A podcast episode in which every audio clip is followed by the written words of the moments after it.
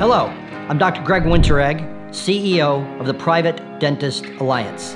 I want to talk to all of you students out there today who are wondering what your future is going to be like as a career in dentistry, as an assistant, as a hygienist, as a dentist. Where is this profession going with the rapid increase of the DSO movement? I'm here to tell you that PDA is going to help you, and I want you to become a member today. It is free. Now, why should you become a member? You're going to get weekly video updates from me, and you're going to get regular updates of our newsletters from the Alliance on exactly what is happening and how we are going to help preserve and protect the private practice of dentistry. Now, to me, the most important advantage is you are going to get access to our job board. What is that? Our private practicing members all have access to our PDA job board, which means if they have an opening in their private practice of assistant, hygienist, doctor, front office staff, they're going to be able to post it. And you're going to be able to check up regularly. And as our membership grows, we're going to be covering larger and larger territories across the United States. If you are looking for a job in any position in the office of a private practice, you need to become a student member today. It is free. Go to www.privatedental.org and become a student member today. You're going to love your benefits. Do it now. What is up, guys? It's your boy Ben Havis back out with the Dental Student Buyers Podcast. Today we have a super cool interview for you. We talked to Dr. Jose Roque yet again. He sits down with us to discuss all things AGD, his process for getting in there, what it's like, what you should look for in an AGD program, and then he goes through all these different clinical pearls and materials yet again. He talks about what he likes and what helps him become the top clinician like he is today, and he discusses everything that he uses to make his clinical procedures go much more efficiently. They go much more easy for the patient, and it helps with patient retention and calms their nerves quite a bit. So, as always, follow us on Instagram at dental.student.vibes. Let us know what you think. Give us a like, comment, review. We'd love to make this the best podcast we can for you. So, as always, stay safe and vibe on. So, all right. So let's shift gears a little bit here. Let's talk about AGD, because everybody is always asking, should I do residency? Is it valuable? You know, some people think, okay, maybe I should just start off and let's hit the ground running. What do you think about, how was your experience? What people should not do AGD and who should do AGD? Yeah, that's a good question. I mean, some would have argued in my class that I didn't need an AGD. I mean, we went to a dental school that didn't have specialty programs. We got to do a lot of cool things and got a lot of experience in those 4 years or those 2 years of clinical. You know, I was kind of in a peculiar situation where, you know, I didn't really want to come back yet.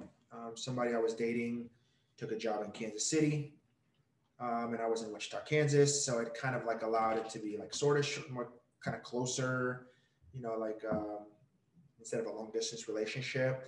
You know, I think that someone that just wants more experience coming out of it, and if you're like life permits, obviously if you have like kids, you're married, it may be a little bit more difficult and maybe making decision making. But I was like, yeah, I did have, you know, girlfriend and stuff, but like I was kind of like single almost. I just was in the middle of nowhere. I applied to UCLA AGD and University of New Mexico AGD, didn't get a chance to get in either one. And in a post-match kind of situation, with a transition from Dr. Woods to Dr. Ellich. He's a prosthodontist. He was the new program director. It kind of maybe got a little bit of the buzz off of that program. So it's like, oh, it's going to be a transition year for the program director. So I was very fortunate that I got into that residency. But, you know, I think if you're just trying to really hone in on your skills, and if your life permits it, you know, if you're like life and just your circumstances permit it, I mean, how cool would it be to, you were saying earlier, like how it's like to have like an attending with you. You guys have kind of that, not luxury, but like that ability right now. How cool would it be to like really get your feet wet another year? A lot of these AGDs are doing advanced stuff, like, you know, all on fours, and, you know, more advanced stuff. Yeah. So like that's invaluable. I mean, I think my residency paid me $40K, you know, to do it. and that was kind of legit, you know, for the year. It wasn't like, you know, what you could be making when you get out and score a really good job.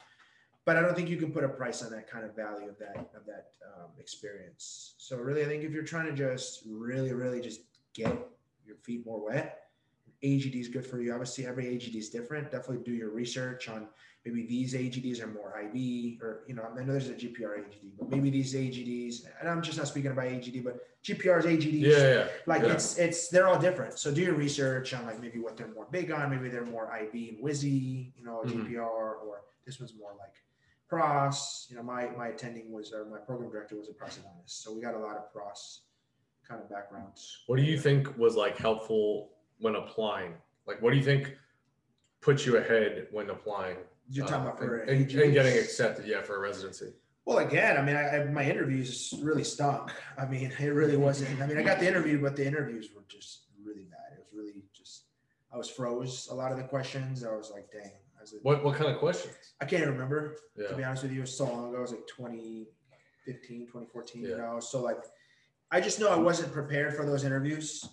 For whatever reason, I didn't get in those, but I post-matched at Wichita State University, AGD. It was a brand new building. There's no dental schools in Kansas.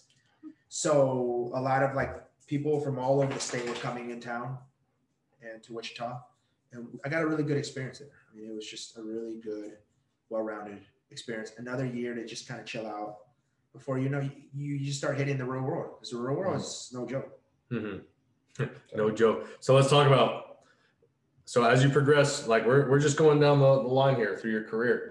So now your first year out, kind of, you know, when you became a doctor, what would you recommend to a first year doctor? Getting out. Yeah. It's a good question. I mean, that's such, it's like I could answer anything for that question. I guess my thing is, you know, like, I think the tendency is to get big eyes about like the new digital dentistry and the new technology and all these things, you know, like scanners and everything. But if you don't know how to cut a prep or cut a crown or do the basics, you're only as valuable as your weakest link, you know? So if your skills are the weakest link, that $100,000 CEREC or something isn't going to really do much for you. So I think the biggest thing for me, my advice would be just to really get into somewhere where maybe it's not glitz and glam, but you know, you're just going to really get your feet wet, because it may not be a forever thing, but really just like look into an opportunity where, you know, you're going to be seeing a lot of patients, because like we said earlier, you're going to make mistakes. I mean, would you rather make, you know, like see like a few patients and make the mistake, or see like a ton of patients and make the mistake, you know? So like the more experience you get, just the more valuable the dentist you become and the more opportunities that may arise. Fair enough. Guys, do you have any questions before we start wrapping things up here? So you're telling me that he answered every single thing. We were pretty comprehensive tonight. Bro, that was we went deep dive into technical details. The only other thing I'd have to chime in, and like if you were to ask like what's your best tip for like just, it can be from a pre-dent first year or just getting out, or maybe 7-10 years out, like don't underestimate the knowledge kind of your lab technicians. There's a lot of things that I've like learned from my lab technician, you know, like where it's like I've never done an overdenture. Well, like, well, you're going to talk me through this, you know. A lot of these lab technicians have, back in the day, used to be like you sent, you know, an impression and they would just make like cast frameworks and stuff, you know. Now a lab technician like has to be like super on point and like knowledgeable. I think like Midwest Dental Arts, you know, their leadership in their like local lab here, they're really very high tech as far as like the knowledge of like their like lab stuff that they're offering. So like, again, I think that, you know, it could be, your lab technician can definitely like help shed that learning curve for you. Okay. Yeah. That's super cool. That's, I mean, we had some wild experiences with lab tech. I guess, I don't know, who knows what really happened, but we get some crowns back and we're just like, what did they do? Doesn't look like a human tooth, that's for sure. Not good. I don't know, man. Yeah, I don't know. We've had some crazy things. Oh, yeah, I bet. Maybe they do it on purpose, just so you like critical think or something. Right. My lab was not very good either at critical. Really? It was okay. Like a lot, like I remember like 2-hour occlusion appointments, you know, like adjusting crowns. Like, it was like, well, this is really not ideal. But, you know, you kind of learn, I guess. I don't know. Deal with it, I guess. Deal with it, you know. I got a couple other products. I don't know if we got time to give shout outs or we could put it on like the little. Yeah, whatever you want to do. Yeah. I mean, like, you know, like restorative dentistry, like they have these things called greater curve bands. It's not like your traditional Tofflemire band. Like I think a lot of companies make different versions of it. But if you put a Tofflemire band and a greater curve band side by side, you'd see the difference. All it does is it allows you to just have a broader contact. And they're really nice because they're almost like an MOD band where it really would engage like a deeper portion of the tooth. So, you know, they're nice when you like want to do a post and core and a molar, you can isolate real well and, you know, cement and do your post and core. I use something called a Contact Pro. It's like a little instrument that you can use for interproximal posterior restorative. It's like a little blue instrument that allows you to pull the band. Oh, yeah. I remember you were showing me this. Into the proximal. And then, you know, your assistant can cure above like this little like lens that, you know, is right where the area where you pull the band over. Very cool. It's just like something where like, you know, if you're doing like a quadrant of dentistry or something, it may be tough to like set up the garrison like for everything, you know, but you could do some teeth maybe with the normal Tofflemire bands, like for example, clinical scenario 29, 30, 31. Maybe they all have MODs or MOs or DOs, okay? Oh, thank you. You can maybe restore very easily 29 and 31 with like normal Tofflemire bands and then set up a greater curve band in the middle of both of them. And just be much more like quicker. You know, you can restore the premolar and 31 like real quick and then just set up, you know, a greater curve on 30 and you get a really good contact. Teflon tape. Oh my god. Oh yeah. Have you guys like heard about Teflon tape? Yeah, I used it for class 4 on because it doesn't stick. That stuff is like the duct tape in dentistry. The duct tape. I found that open tray impressions, although they were scarier in dental school and kind of getting out like early on, were like a little like less predictable, you know. But I found a way to make them more predictable. Like if you do open tray, obviously you pick your stock tray and just make your little venting hole where you're going to be like, you know, using the hex driver to back out the screw. If you take a little end of your cotton tip applicator, like maybe just cut off the tip a little bit, what you can do is you can put that right in the like the channel of where you would put your hex driver, and then it's perfect because when you go and seat your tray with all the impression material, the little wooden stick sticks out of the hole. And so you let it set for about a minute and you pull the little cotton tip applicator, little piece of wood out. And what it does is it provides like a perfect little channel for you to get your hex driver in. Very cool. And then once you unscrew it, you just pop the impression and the thing's money. I mean, it's very predictable. Okay. So do you remember when we were doing the crown impression? What's the name of the copper top? How do you say it? I can never remember what the name of it is. What were you talking about when we did the crown? When the impression with the bleeding? Yeah. So you can spend a fortune on these things called copper caps. Copper cap. Like one of these, I forget the manufacturer that makes it, but. Bro, this is like money. You guys gotta remember this for sure. No. Because after this week, I started doing it for all my crown impressions. Okay, so let's kind of just set the table here. So. You do a crown prep, right? You get a lot of bleeding, but you have to take the impression. The problem is with the bleeding, it'll mess up the impression, right? Sure. So you got to figure out, okay, should you put in anesthesia with epinephrine, a little viscostat, et cetera, et cetera. But he showed me a way how to do it. It's like a homemade one to stop the bleeding. And now I have my whole clinic is doing it.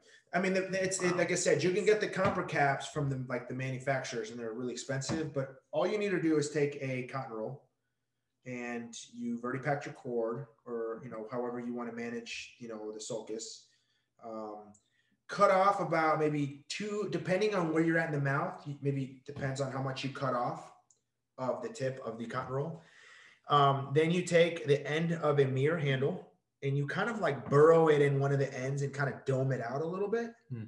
And so then you're able to really place that over your prep, have the patient kind of bite on it for maybe like a minute or two as you get your assistant ready. I love doing six-handed impressions. You know, I have two assistants with me, you know, for impressions every time. One's more managing kind of the moisture control in the mouth and also pulling the cord, helping retract. The other one's kind of loading the trays, you know, whether we're doing a full arch tray or a triple tray. I find it very predictable. So yeah, I mean, it's endless. I mean, we could be here forever. I don't think there's much more gems that I have as far as like stuff. Again, Teflon tapes, money, endo. We talked a lot about that. I mean, obviously you guys know about like rewalling and stuff. Like if you had a really like a big decay in a molar, like you can access it without the rubber dam. Find your canals. And then take a little bit of Teflon tape, fill up, put it in the chamber. Mm-hmm. And then what that does is it allows you to kind of like control, like it doubt it'll be bleeding at this point, the chamber and stuff, mm-hmm. but you put that Teflon tape there, then you can use like a greater curve band or something that allows you to isolate really good. And then you just like get a really good bonding, you know, where you want to bond to, and just use flowable, whatever you need to do. So you can kind of re-wall the tooth. And then what that allows you to do is to have just a better access to them when you put on your rubber dam.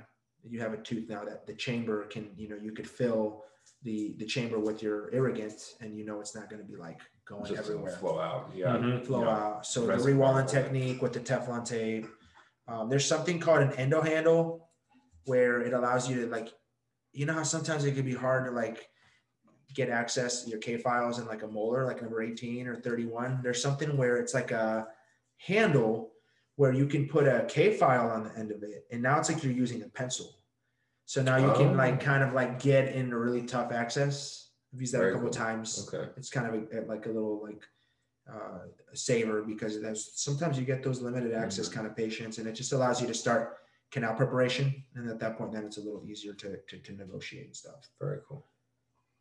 Man, this is a clinical one, technical. Yeah, we almost need like a video of this. You know? You know, I thought I was pretty good with this number 10. I suck. Like I need to really go back with all these tips and everything on endo. One thing about endo, if you want to really get good at endo, All Things Ashley. I think I don't know if you guys have heard of him. All Things Ashley. All Things like Dentistry. I mean, I think it is Ashley.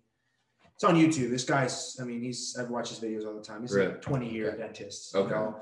He. I think you knew about this. Like if you take some extracted teeth, fill up like a little bowl or this is a good one. A little like container of alginate. And if you stick the tooth in there, you can put a hole in the side of the cup where the alginate sets, put your little hook from the apex locator in there. And so when you use your K file, it will make kind of that, like, you know, the current apex locator, the current. So you can get really predictable with kind of like, because I think that's one of the hardest things about endo, like getting length and being reproducible in the glide path.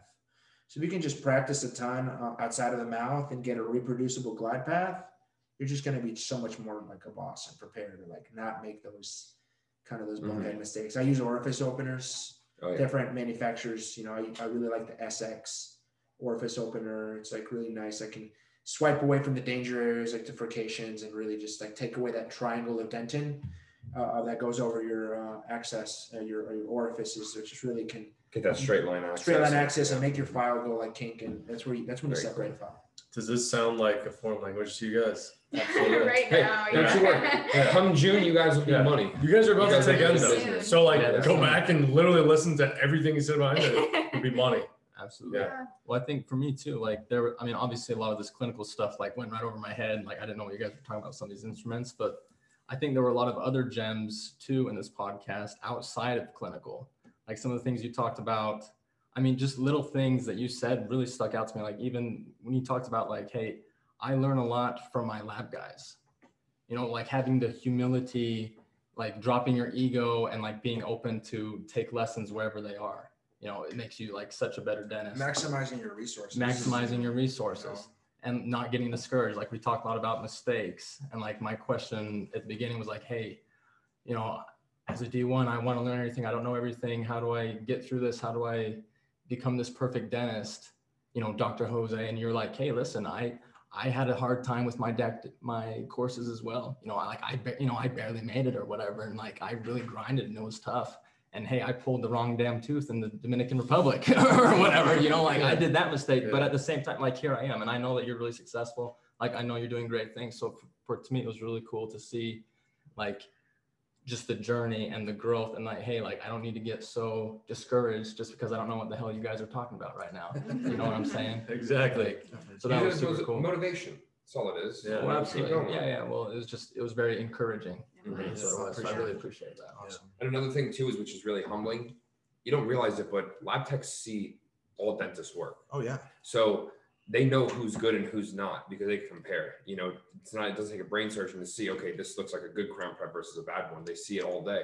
So that's humbling. This, you know, for if they trust you and they instill, you know, in a good rapport with you, you probably have good work. And if not, you might need to work on your stuff. You know, Joe, you ask like when you're going to buy a practice, you call labs and say, who does really good work? There right? You go. I'm going to give my lab a shout out. Yeah. Premier One, Richard, he's the head lab technician there. We just switched to them within the last 6 months and it's been a game changer. Like I see crowns, I would say 95% of the crowns I see are no adjustments, perfect contacts, perfect occlusion, beautiful x-ray bite wings. You know, it's very like if you're going to spend the time to pack the cord and make your little compra caps and have the team on board and do a good prep and good isolation, like, and it better be like a 5-10 minute crown seat because nobody got time to be spending 2 visits and going crazy on both of them. Bro, I've had a 2.5 hour crown seat. Like, oh man, nothing worse, man. Nightmare. Nightmares too, dude. Dr. Roque, what do you do to take care of your lab techs? What do I do to take care of my lab techs? Oh my goodness. Well, you know what? I think I think the lab tech will always kind of hear the bad stuff, you know, like a dentist calling and being nasty or being like, bro, everybody always blames it. Oh, sorry, it doesn't fit. It's a lot. It's never the dentist's fault. How many times have they probably heard? And I bet if you ask them, they probably would say like once in the last like year, where it's like a dentist calling you, and I'll call Richard sometimes and be like, hey, Richard, man, you guys are spot on X, Y, and Z. You know, thank you. You know, this is working out great. And then there's times where we're not getting very much consistency, and it's just like, hey, we just have a conversation. Am I doing something wrong? Is there something you guys are doing wrong? And we just really just have that open kind of like trust and honesty with each other where it's like, hey man, we're both trying to get to the same, like end result, like happy patients. Like just as much as it costs us money and chair time to do a redo, it costs them, you know, like time and resources too, to do a remake and stuff like that. Yeah. So I think just being nice, like it doesn't cost much to be nice. So fair enough. Like you could say the lab guy's part of your team, they're a team member, and then recognition where recognition's due, right? Absolutely. Yeah. Yeah. Especially how Premier One's doing it right now. It's remarkable. Like it's so enlightening to just be like predictability. Because I think that's the biggest takeaway. I think one of the things I shared with you, Dylan, earlier is being a new grad or being someone that's just getting out or in school. Your best friend, your buzzword right now is predictability, okay? Because there's so many things you're going to be seeing over the next few years or months in your experience. But if you can make things predictable, boy, I tell you what, it really makes things a lot easier. No doubt. Predictability. All right. So Dr. Roque, what an interview. Awesome interview. I appreciate you guys having me on. It was really just fun. I mean, that is my roots. My roots is mentorship. I had an opportunity to shadow my Dr. Kersey, amongst other Genesis Health Services, James McLeod. These are the guys that gave me the opportunity early on to shadow, to ask questions, to be around this kind of stuff. So, you know, for me to be able to just spend this hour with you guys and just talk about pearls and just life, I just feel really blessed and honored to have the opportunity. Absolutely. It's a blessing to sit down with you. Yeah, I learned so much. Yeah, definitely. This evening, I really did. Any contact information, plugs that you want to give our audience to reach out? Yeah, the easiest way, Instagram. It's DDS, D as in dog, S as in Sam _Roque. ROQUE DDS_Roque. And my email is my first name, Jose, Jose, dot, my last name, Roque, ROQUE.DDS@gmail.com. Again, I'm at Greenberg Dental on Bee Ridge and McIntosh in Sarasota, Florida. If you know somebody in the area or just need somebody to get a second opinion or maybe even like a price match or a better deal, like I bet they're not going to beat my prices. Sales. By the way, just drop a follow for you. So okay. Awesome. Yeah.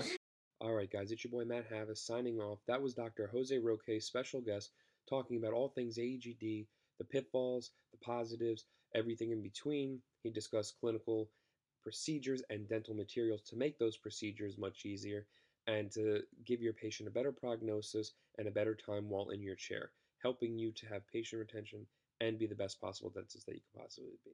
So big thanks to Dr. Jose Roque. Hopefully we can have him on yet again to discuss all things dental practices, whatever it is that you guys want to hear, he's the man to talk about it. So as always, follow us on Instagram at dental.student.vibes. We love to hear from you guys. We want to know what you guys have to think. Let's make this the best podcast we can for you. As always, stay safe and vibe on.